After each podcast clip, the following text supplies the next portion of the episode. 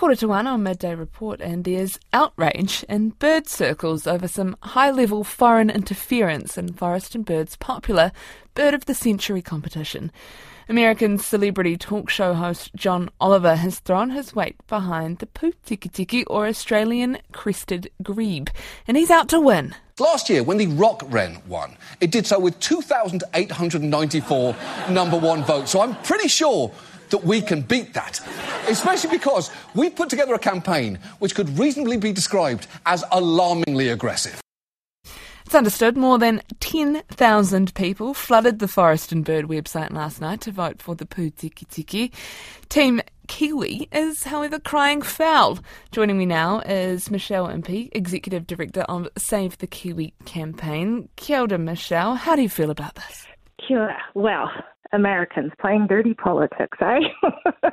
oh, look, it's, I guess we have to thank him for um, putting New Zealand on the world map again, though it's dubious how he does it sometimes. Um, but look, it's brought a lot of attention to what's a, maybe a little bit more of a lighthearted and fun um, election campaign than we've just come through. So, yeah. Do you think that this has now been uh, completely hijacked by these foreign interests? You know, it does seem wrong, doesn't it, that um, Americans can vote for New Zealand Bird of the Century. It just doesn't seem right. So yes, we're our our big cry is to fight back, bring back democracy, and anyone who identifies as a Kiwi however you take that interpretation of it, to vote for Kiwi. It's the obvious thing. Any bird, good candidate for Bird of the Year, but we think it has to be Kiwi for Bird of the Century. Do you think that this should be allowed, or there should be some kind of geo blocking on the on the voting website?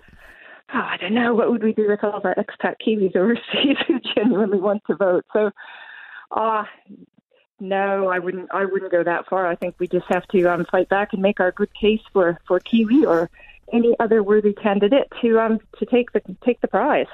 I have to ask: Will you be lodging a complaint with with either Forest and Bird or John Oliver, perhaps?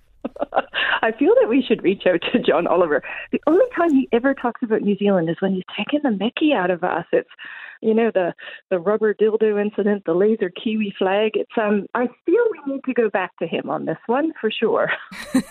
He's certainly pointing out some of the highbrow New Zealand parts of our society. Thank you very no much uh, for joining us on the show today.